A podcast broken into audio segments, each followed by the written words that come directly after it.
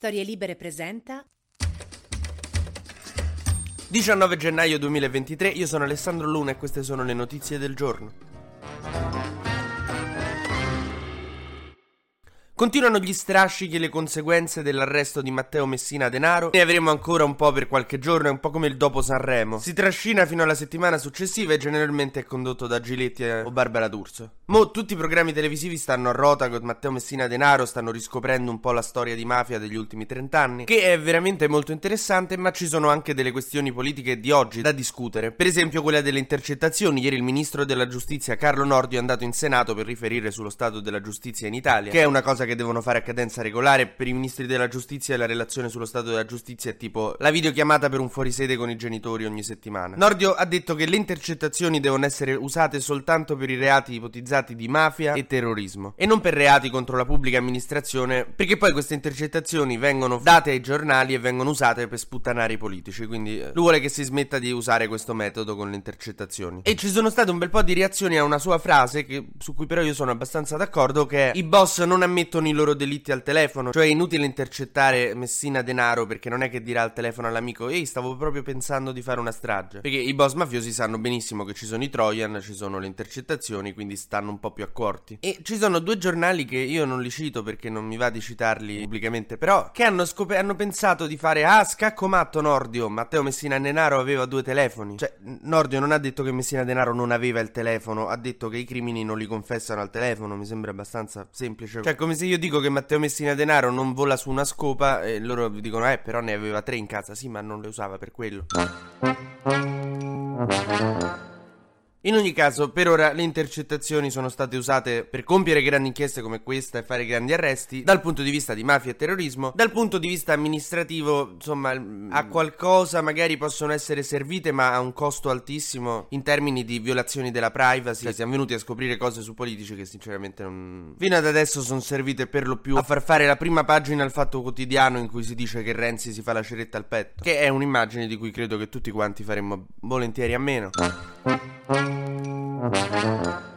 Nel frattempo è stato trovato il secondo covo dove si nascondeva Matteo Messina Denaro. In questa casa sono state trovate molte scatole vuote, quindi il sospetto è che qualcuno abbia voluto far sparire delle carte.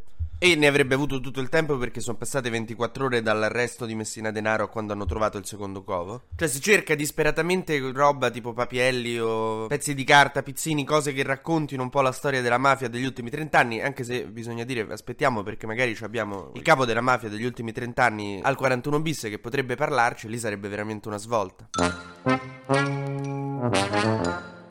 Ma passiamo alle questioni politiche. Secondo un sondaggio, Ellie Schlein potrebbe star raggiungendo Bonaccini nella corsa alla segreteria del PD. Starebbero a tre punti. E diciamo che tutti e due si stanno dando da fare, stanno girando l'Italia come Alessandro Borghese in quattro ristoranti. Nell'inchiesta Qatargate è stata arrestata anche la commercialista di Panzeri, accusata di aver creato la rete che ripuliva le tangenti che Panzeri riceveva dal Qatar. Dopo l'arresto di questa commercialista, per raggiungere veramente la giustizia sociale, mancano solo tutti gli altri commercialisti d'Italia. Scherzo amici commercialisti, vi voglio bene se siete la ragione per cui riesco a mandare fattura in tempo. Il ministro degli esteri italiani è andato in Tunisia a chiedere per favore al governo tunisino di mandarci meno migranti e in cambio gli daremo un po' di soldi. Facciamo il breve e consueto giro sugli esteri. La notizia più importante di ieri, anche se non è che ha trovato tutta questa rilevanza sui giornali italiani, forse, è che America e Cina sono tornate a parlarsi. Ieri si sono incontrati a Zurigo il vice premier cinese e quella americana e hanno iniziato a parlare di economia e di clima. Io sono molto interessato alla questione del clima perché se America e Cina si mettono d'accordo sul clima, sul contrasto contrasto al cambiamento climatico forse abbiamo una chance di non morire a 40 anni come strisce di bacon sulla piastra.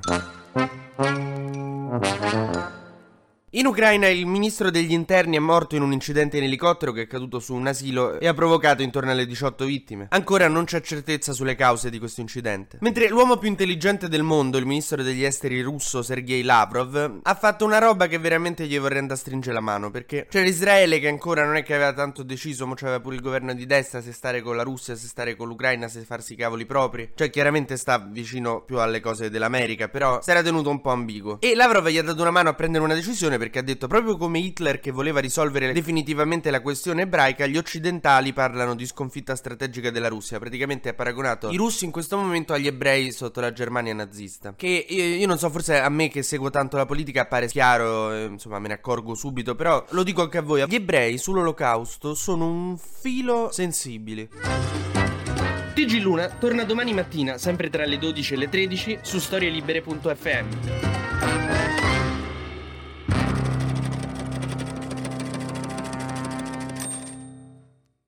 Una produzione storielibere.fm di Gianandrea Cerone e Rossana De Michele.